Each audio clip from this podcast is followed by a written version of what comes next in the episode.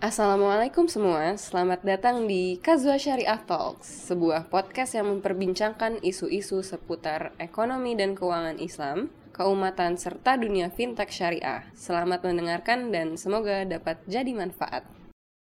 Kembali lagi di Kaswa Syariah Talks bareng gue Anggun. Nah, kali ini kita akan membahas mengenai bagaimana sih Indonesia bisa menempati posisi teratas pada penghargaan internasional di bidang keuangan syariah. Nah, untuk membahas topik itu, hari ini kita juga udah kedatangan tamu spesial. Boleh saya hai dulu? Dan, hai, dan, waduh uh, berat ya. perkenalkan diri. Oke, okay. ya Assalamualaikum warahmatullahi wabarakatuh. Waalaikumsalam. Perkenalkan, nama gue Amrial. Jadi saat ini aktif sebagai junior analis di Komite Nasional Keuangan Syariah atau KNKS. Uh, spesifiknya boleh di bagian apa? Ya, gue di divisi Dana Sosial Keagamaan di Direktorat Keuangan Inklusif Dana Sosial Agama dan Keuangan Mikro Syariah. Nah, beberapa bulan yang lalu Indonesia ini menempati peringkat pertama dalam Global Islamic Finance Report. Uh, dan tahun lalu ini Indonesia ini ber berada di peringkat ke-6. Jadi tahun 2018 itu peringkat ke-6, tahun 2019 ini kita menempati peringkat pertama ya dan berhasil mencatat skor 81,93 pada kategori Islamic Finance Country Index. Nah, sebenarnya uh, eh, GIFR atau Global Islamic Finance Report ini apa sih, Apriel? Iya. Jadi uh, Global Islamic Finance Report itu adalah salah satu report hmm. tahunan hmm. terkait perbankan dan keuangan syariah yang pertama hmm. kali diterbitkan pada tahun 2010 hmm. dan telah diakui sebagai sumber intelijen pasar terotentik untuk industri keuangan syariah global. Hmm. Tapi sebenarnya penghargaan terkait keuangan syariah itu nggak cuma GFR sebenarnya. Hmm. Ada juga salah satunya seperti IFD atau Islamic Finance Development Indicator. Namun yang lagi booming booming ya yeah, di tengah masyarakat wah Indonesia mm-hmm. keren banget nih mm-hmm. akhirnya bisa jadi pusat keuangan syariah global mm-hmm. gitu ya nah ini jadi laporan ini tuh dipublikasikan oleh Cambridge Institute mm-hmm. of Islamic Finance mm-hmm. dan diproduksi oleh Cambridge International Financial Advisory mm-hmm. Jadi sebuah think tank global hmm. untuk industri perbankan dan keuangan internasional yang berbasis di UK. Hmm. Jadi itulah. Hmm. Jadi uh, JFR ini intinya dipublikasikan oleh Cambridge Institute of Islamic Finance dan diproduksi langsung oleh Cambridge hmm. National Financial Advisory. Berarti bedanya, tadi kan sempat nyebut IFD ya, kalau yeah. IFD.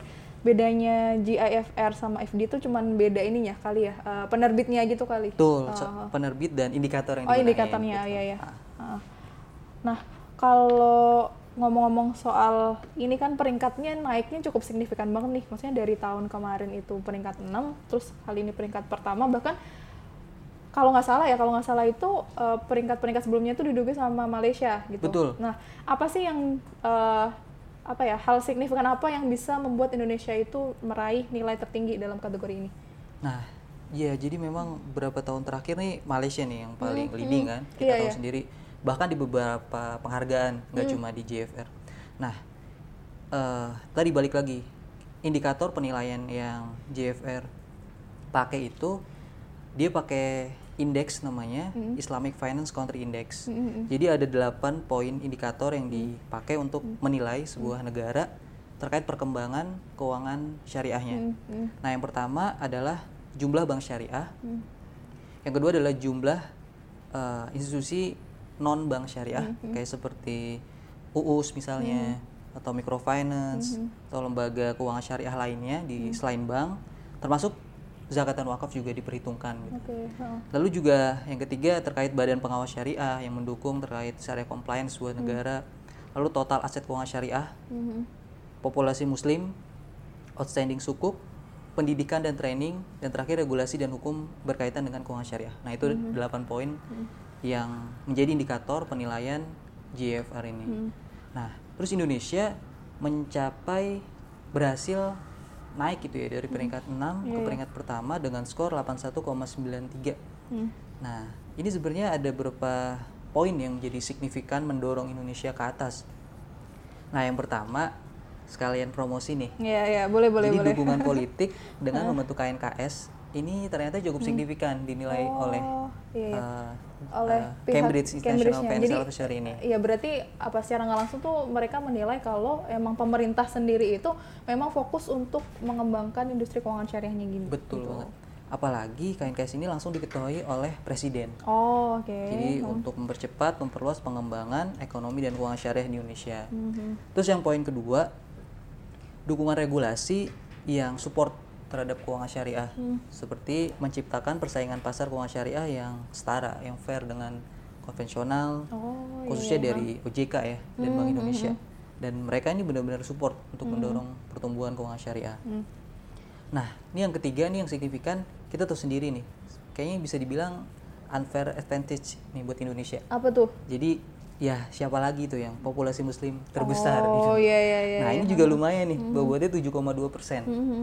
jadi ya cukup lumayan lah untuk mm -hmm. uh, menambah skor gitu ya terus yang keempat peningkatan ekosistem ekonomi dan keuangan syariah yang cukup signifikan baik keuangan komersil maupun sosial nah jadi kita tahu kan beberapa tahun ini juga pembentukan BPKH selain itu ada mm-hmm. KNKS juga terus mm-hmm. BPJPH gitu ya mm-hmm. terus ada inovasi produk cash wakaf link sukuk mungkin yang pertama tuh di dunia mm-hmm. dan juga ada sukuk link wakaf nih yang lagi mm-hmm. ya bentar lagi mungkin ya lagi masa kajian mm-hmm. dengan di OJK lalu juga inovasi-inovasi dalam penyaluran zakat nah terus poin selanjutnya nih yang juga sangat signifikan ya Indonesia unggul banget terhadap jumlah kooperasi syariah atau BMT mm-hmm. yang menurut sebuah data itu berjumlah lebih dari 5000 atau bisa dibilang yang terbanyak di dunia.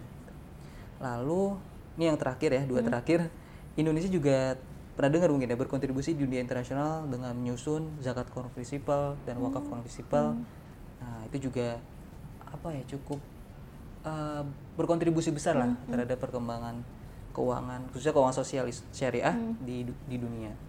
Nah, yang terakhir ini juga signifikan. Nah, di dalam indikator ini Indonesia benar-benar paling uh, signifikan jauh lah dibanding negara hmm. lain yaitu jumlah lembaga pendidikan oh, yang terkait ekonomi syariah. Oh, ter jadi khusus untuk ekonomi syariah iya, ya berarti. Jumlahnya itu sampai hmm. 1010 program studi. Oh, oke. Okay. Ya, ya, ya, nah, ya, ya. itulah hmm.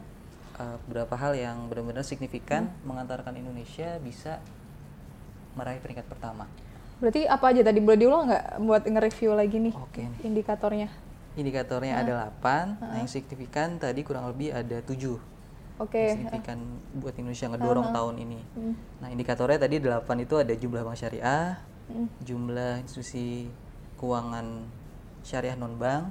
Oh, itu masuk ke bank syariah juga nggak? Masuk indikator satu nggak? Enggak. Oh, beda Jadi berarti. Jadi non bank IKN. Jadi oh. itu dua indikator itu berbeda. Berarti jumlah bank, jumlah Iya, bank syariah. Iya, bank, bank syariah, non bank syariah. Iya. Oke, okay, uh Terus, Terus badan atau lembaga pengawas syariah. Kalau di kita kan oh, kan DSN MUI. Iya, DSN gitu ya. Iya ya. Lalu nah ini terkait total aset keuangan syariah mm -hmm. juga diperhitungkan. Mm -hmm. Populasi muslim, mm -hmm. outstanding sukuk, mm -hmm. terus pendidikan dan training. Mm -hmm dan terakhir regulasi dan hukum yang berkaitan dengan keuangan hmm, syariah. Oke, okay. kalau dari itu semua kalau nggak salah ya itu yang paling tinggi bobotnya adalah yang jumlah bank syariah ya? Iya, bobotnya ya. Iya, oh. iya betul. Itu 21,8 persen kira-kira oh. bobot untuk penilaiannya. Nah dari sektor-sektor keuangan syariah itu uh, mana sih sebenarnya yang paling mendukung perkembangan industri keuangan syariah di Indonesia sendiri? Maksudnya dari kan tadi ada bank, ada non bank hmm. juga dan dua-duanya juga masuk indikator gitu. Tapi sebenarnya secara real mana sih yang lebih uh, kontribusinya tuh lebih tinggi gitu? Ini terlepas dari jumlah asetnya juga ya, maksudnya apakah cuman kita bisa melihat dari total asetnya doang atau sebenarnya ada indikator lain sih yang uh, bisa mengatakan itu tuh uh, kontribusinya tuh lebih tinggi gitu? Nah, tapi kalau kita pakai indikator, hmm. tentu kita melihat ada dua nih yang hmm. berkaitan nih. Pertama jumlah institusi, hmm. yang kedua total aset. Hmm. Mau nggak mau kan oh, itu iya, pasti sih. menjadi indikator hmm. yang signifikan lah di, hmm. di di JFR ini. Tapi jumlah, sorry sorry, jumlah institusi dan total aset apakah berkorelasi positif pasti? Pasti, hmm. karena dia punya bobot yang lumayan kan. Hmm. Mungkin dua ini aja di jumlah bisa 40% ya, okay. kurang lebih ya. Oh iya iya. Uh, jadi Terus, ya dua itu uh, intinya kita juga harus dorong lah dua indikator itu terkait mm mungkin ada aspek lain yang perlu kita mm pertimbangkan ya seperti impact mm atau dan iya, sebagainya iya, iya. mungkin mm itu belum belum terlalu masuk lah di iya, sini. Iya benar-benar. Kayak nah, mungkin berapa dia memberikan edukasi juga ke masyarakat iya, kayak gitu kan. Nah. Mungkin belum sekompleks mm itu. Mm Tapi kalau kita lihat dari data OJK total keuangan syariah menurut OJK 2019 nih total semua ya mm. itu lebih dari 1.300 triliun. Mm Nah, sektor perbankan syariah Hmm. dan pasar modal syariah aja kalau digabungin udah lebih dari 90% terhadap Oh, berarti iya ya. total Aset. uh, aset dari keuangan syariah di Indonesia. Hmm.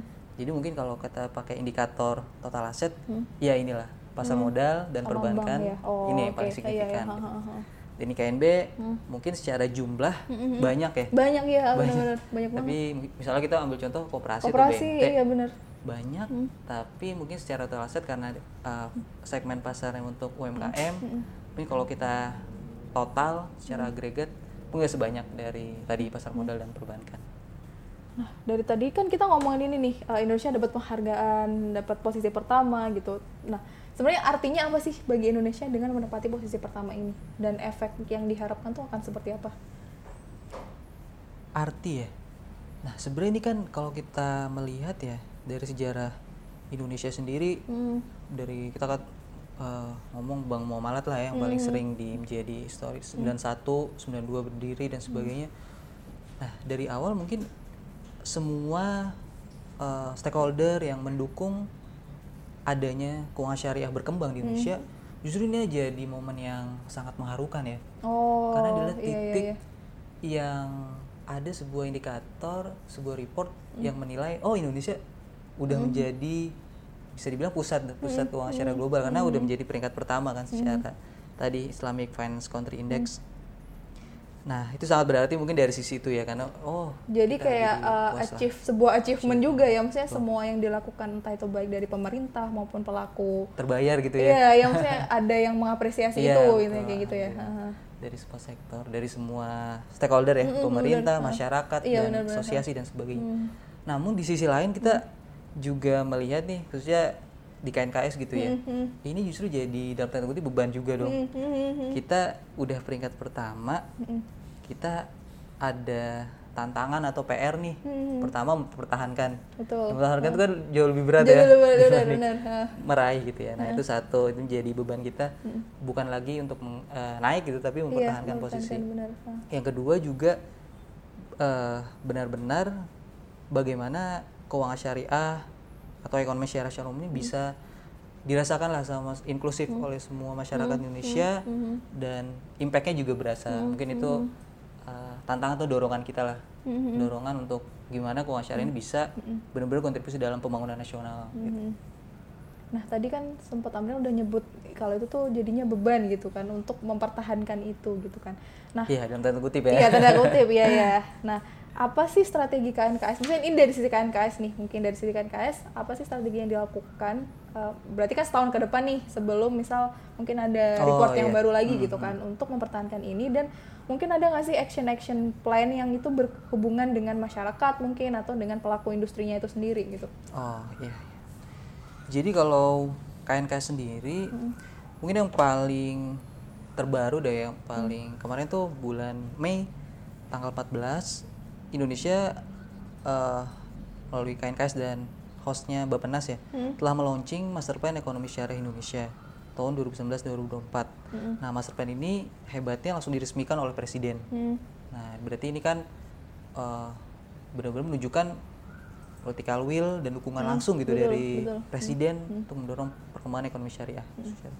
Nah, mungkin kalau spesifik keuangan syariah, nah kita berbicara keuangan syariah pasti kita harus menghubungkan juga dengan sektorilnya nih. Hmm. Bagaimana perkembangan keuangan syariah justru eh, kalau kata Prof Bambang ya, Hmm.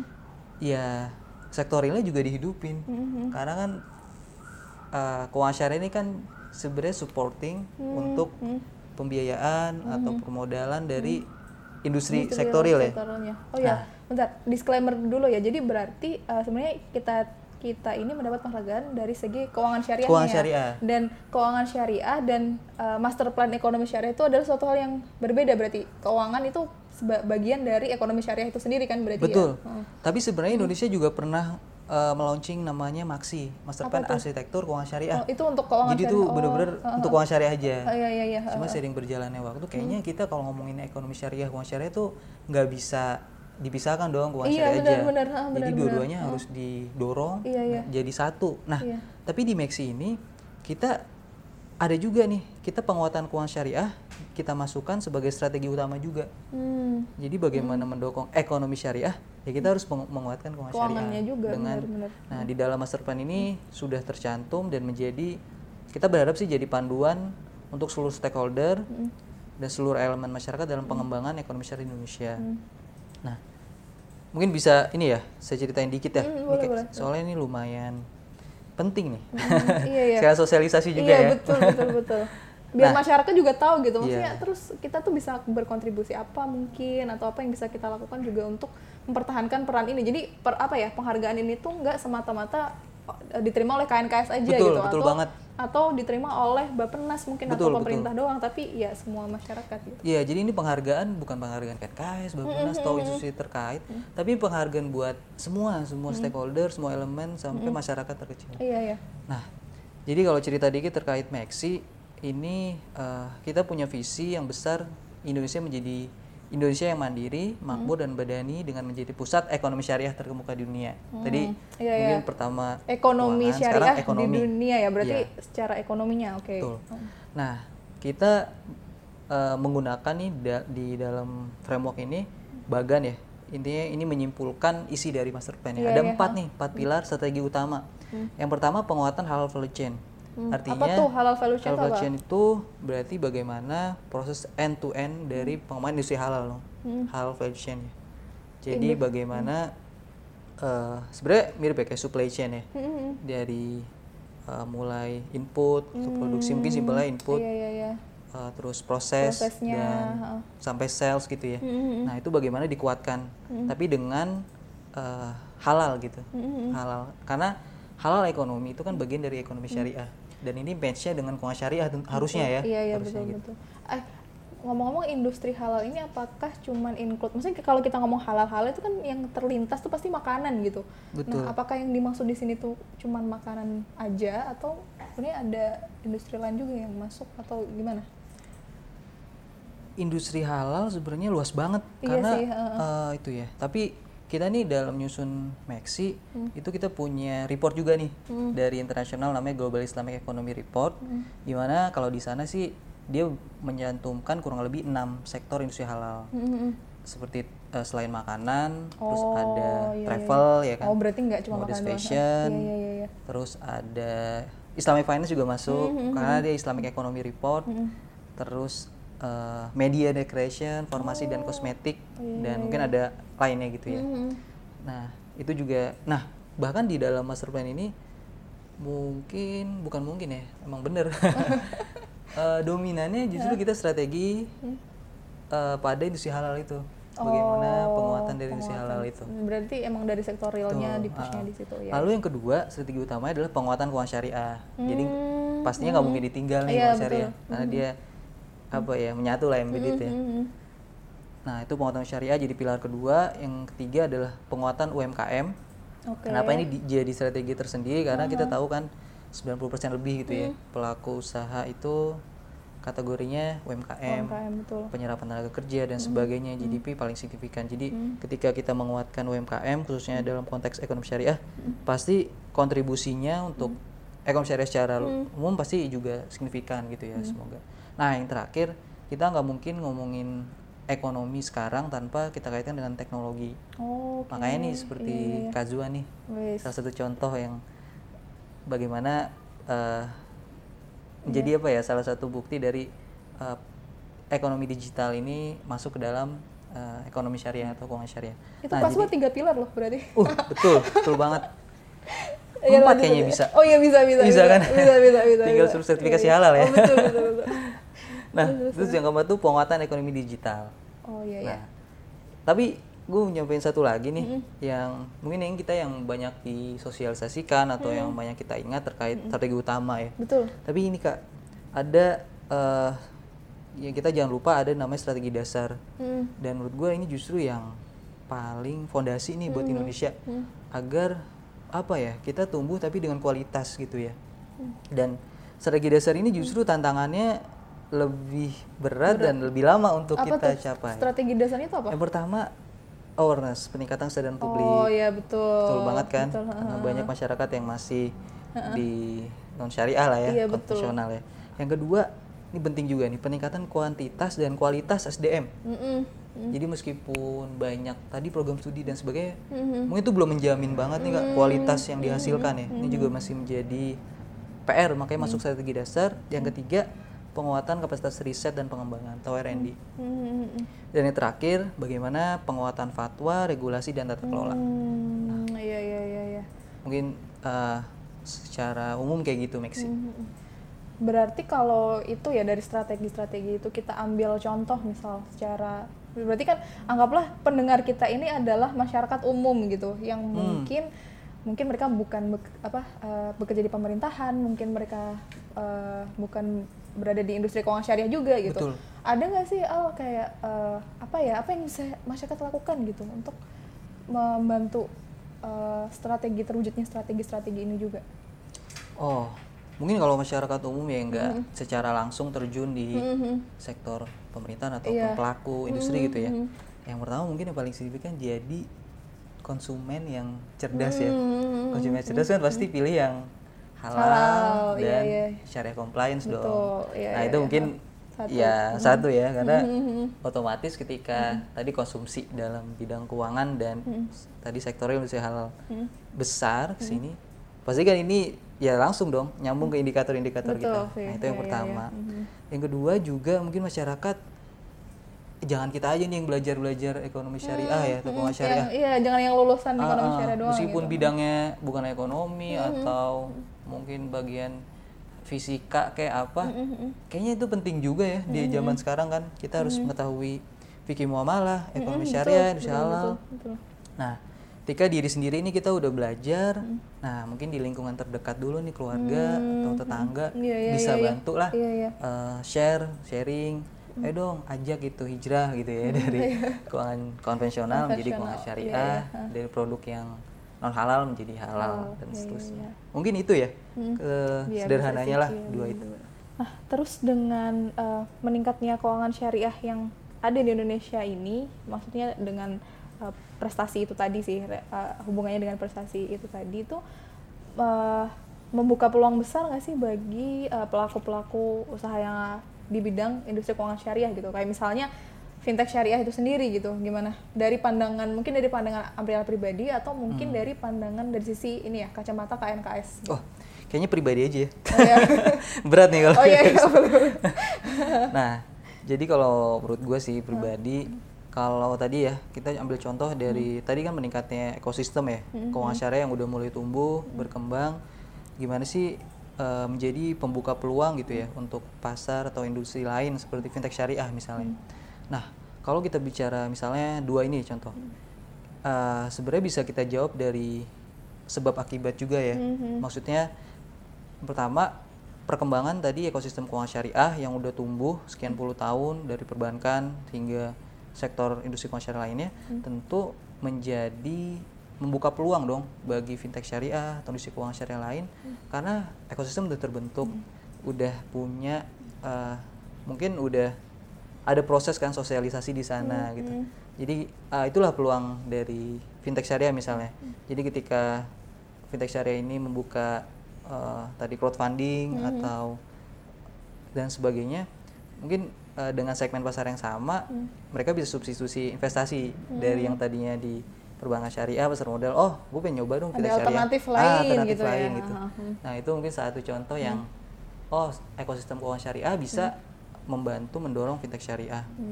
Nah tapi kalau dari pertanyaannya dibalik ya kita coba dibalik tapi sebelum fintech syariah juga eh, pastinya membantu dong peningkatan dari keuangan syariah di Indonesia. Contohnya kan fintech syariah ini kita bisa kok contoh sekarang bisa masuk di keuangan komersil. Bahkan ada juga fintech yang membantu crowdfunding zakat wakaf atau keuangan mikro gitu ya, seperti ya dibantu eh, kerjasama dengan BMT gitu ya. Atau bahkan sekarang fintech ada yang kerjasama dengan perbankan syariah. Iya, Nah, iya, ini kan selain jadi industri sendiri, ini juga bisa jadi enabler Iya, betul. atau mendo- mendorong dari ekosistem yang udah Iya, ada. udah ada, ya Nah, benar dia dengan support iya. kolaborasi Mm, gitu. Betul, betul, Nah, betul. itu mungkin uh, dua aspek itu bisa berhubungan gitu. Hmm. Nah, ini kan berarti penghargaan yang diberikan adalah penghargaan secara global gitu ya, mm-hmm. secara eh, internasional lah berarti. Yeah. Nah, uh, apa sih artinya ini gitu? Apakah maksudnya dengan uh, peringkat satunya Indonesia ini di mata internasional gitu, apakah mungkin secara makro akan lebih banyak menarik investor luar untuk berinvestasi mungkin atau apa sih efek efek yang diharapkan dari uh, Indonesia ini menempati peringkat satu dari sisi internasional ya. Kalau dari oh, sisi masyarakat iya, kan iya, tadi iya. kayak gitu gitu. Hmm. Wah, sebenarnya jujur belum riset ya. Karena internasional iya, gimana ya. Iya, Cuma pendapat, kayak pendapat pribadi aja. ya. Mungkin karena ini yang ngeluarin juga cukup, cukup ya, sih ya. ya. Cambridge uh. National Financial Advisory. Hmm. Mungkin mereka juga nggak sembarangan dong ngasih iya, penghargaan betul, ke sebuah betul. negara. Pasti dan maksudnya dengan uh. pertimbangan dan metode yang hmm. udah mereka rancang betul, gitu kan. Dengan metodologi dan indikator yang mereka iya, udah betul. susun. Uh. Nah, dengan Indonesia, wah peringkat pertama, ya pastinya negara-negara lain, wow Indonesia sekarang jadi leading gitu. Mm-hmm. Mungkin negara-negara lain jadi, oh melihat ngelihat mm-hmm. lagi dong Indonesia, oh ternyata udah berkembang nih ekosistem dari keuangan syariahnya. Mm-hmm. Ah mau coba invest atau mm-hmm. coba mencari tahu dulu lah mm-hmm. tahap awal. Nah mungkin mm-hmm. Uh, bisa menambah awareness di dunia mm-hmm. internasional mm-hmm. dan semoga nih ya mm-hmm. di setelah awarenessnya terus mm-hmm. melihat mengecek gitu ya perkembangan keuangan syariah di Indonesia kira mau invest mm -hmm. atau mau kolaborasi dan kolaborasi, sebagainya. Ya, Mungkin betul sih, betul. itu apa ya dugaan dan harapan juga ya, sebenarnya. Betul, betul, betul. Dengan maksudnya dengan jumlah mesin yang besar itu kita tuh nggak hanya sebagai konsumen aja betul, gitu. Betul. Kita sebagai produsen kita hmm. punya industri dan punya ekosistem yang sudah terbentuk dengan matang betul. gitu mungkin hmm. kali ya. Iya, setuju banget. Meskipun uh, wajar banget sih ya ketika hmm ada nih dalam report misalnya Global Islamic Economy Report menyatakan hmm. datanya oh Indonesia masih menjadi top uh, importir dan sebagainya hmm. atau konsumen terbesar gitu. Iya, iya, kalau Tapi di sisi lain uh, sebenarnya itu ya agak negatif ya konteksnya. Hmm, Tapi ya, kalau kita lihat uh, kenyataan kan Indonesia populasi muslim terbesar. Hmm. Ya konsumsinya ya, ya itu ya, pasti, gitu pasti. Ya, pasti pasti besar ah, pasti ya besar. sih. Jadi uh ya hikmahnya mungkin hmm. ada peluang pasar gitu ya hmm, di yeah, lokal uh, sambil kita meningkatkan uh, proporsi ekspornya, gitu ya dan produksi uh, dalam negeri juga produksi gitu. dalam negeri nah oke nih dari tadi kita udah bahas cukup banyak nih Amrial tentang uh, prestasi Indonesia mendapat penghargaan pertama inilah tentang uh, industri keuangan syariah itu sendiri tentang uh, apa kata tadi kalau nggak salah uh, master plan juga master plan ekonomi dan keuangan syariah gitu. Nah sebenarnya gue sendiri penasaran nih sama Amrial uh, secara uh, day to day activity-nya sebagai junior analis di KNKS apa sih yang mungkin bisa di share gitu yang lo kerjakan sehari-hari yang berhubungan dengan apa yang udah kita bahas tadi yaitu tentang uh, keuangan syariah yang ada di Indonesia ini boleh oh. nggak lebih dulu kayak misal lo tuh uh, di KNKS di bagian apa terus okay, okay. Uh, mungkin ada kisah-kisah menarik gitu setelah uh, berkecimpung di bidang uh, industri keuangan syariah ini dari sisi regulator yang berinteraksi langsung juga mungkin dengan masyarakat-masyarakat langsung gitu. Ah iya, mungkin cerita sedikit ya hmm. pengalaman di KNKS. Sebenarnya KNKS meskipun tadi perpresnya tahun 2016, hmm. tapi sebenarnya manajemen eksekutif ini dilantik akhir tahun 2018 hmm. atau bisa dibilang berjalannya itu awal tahun ini loh. Hmm, Jadi hmm. baru kurang lebih ya 12 bulan, belum, belum ya, setahun belum bahkan. Tahun, ya, ya. Jadi uh, bisa dibilang juga kalau prestasi-prestasi yang diraih ini tentunya udah uh, kontribusi dari hmm. pendahulu-pendahulu nih. Betul. Termasuk hmm, yang uh, berusaha untuk mendirikan KNKS ini hmm, gitu ya. Nah, tapi uh, sedikit cerita terkait setahun nih hmm. uh, kurang lebih gue uh, kerja ya di KNKS hmm, hmm. dari pengalaman-pengalaman ketemu stakeholder dan sebagainya. Hmm. Jadi gue sebenarnya di divisi dana sosial keagamaan, hmm. jadi fokus di bagian pengembangan Islamic Social Finance hmm, hmm.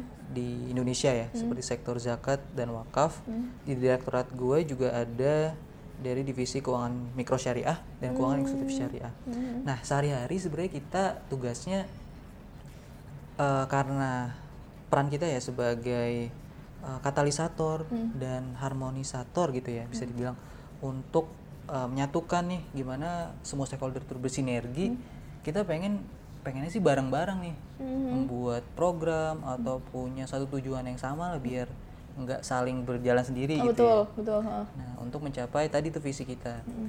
nah beberapa hal yang menarik kita sering banget nih uh, ke daerah-daerah ya ketemu sama Pemda bupatinya atau wali kota gitu ternyata banyak banget yang sebagian besar yang kita temui ya itu uh, perhatian terhadap ekonomi syariah uang syariahnya itu besar banget loh mau diterapin di daerahnya.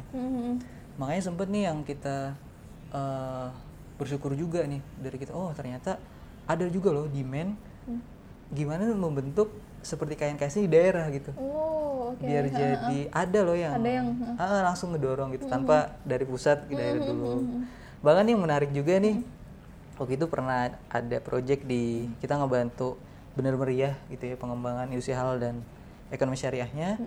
Bahkan kita tuh sempet diminta ayo dong stay dulu di sini gitu tiga bulan gitu untuk bantu, Bantu mereka. implementasinya dong jangan cuma ngasih kita ngasih kajiannya Iya, ngasih konsepnya dan bahkan quick wins ya gitu. Tapi mereka juga butuh eh, bantuan gitu.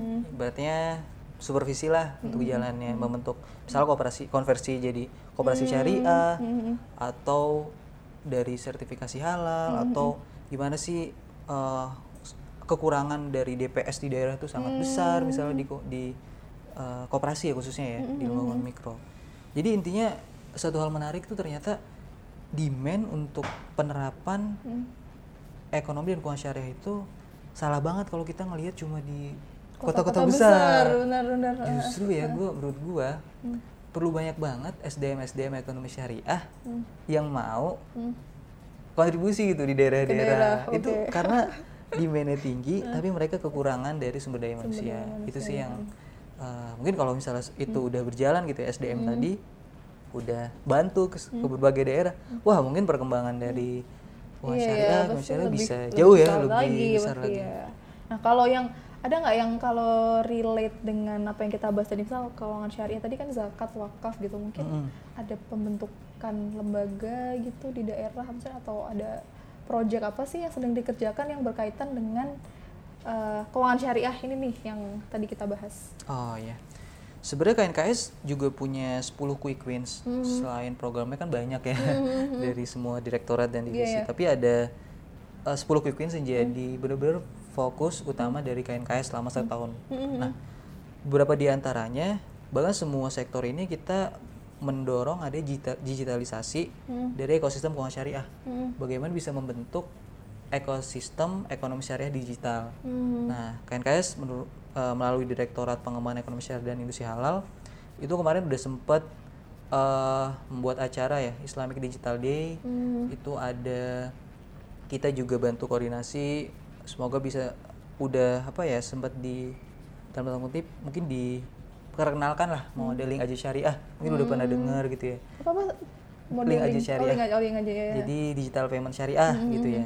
Terus udah mulai marketplace marketplace itu membuka marketplace halal gitu ya. Oh iya betul iya iya iya. Nah, jadi itu uh, salah satu yang KNKS itu pengen ngedorong semua sektor industri halal, keuangan syariah itu bisa uh, connect gitu dengan digital.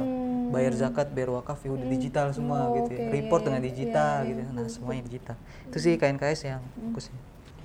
Wah, oke nih Amrial kita udah eh, bahas cukup banyak banget tadi mulai dari prestasi Indonesia di tingkat global ya dari kategori keuangan syariah, terus ngomongin juga tadi eh, kondisi ekonomi syariah di Indonesia seperti apa dengan industri halalnya, terus apa aja yang dilakukan KNKS untuk mendorong dan mempertahankan prestasi itu gitu kan.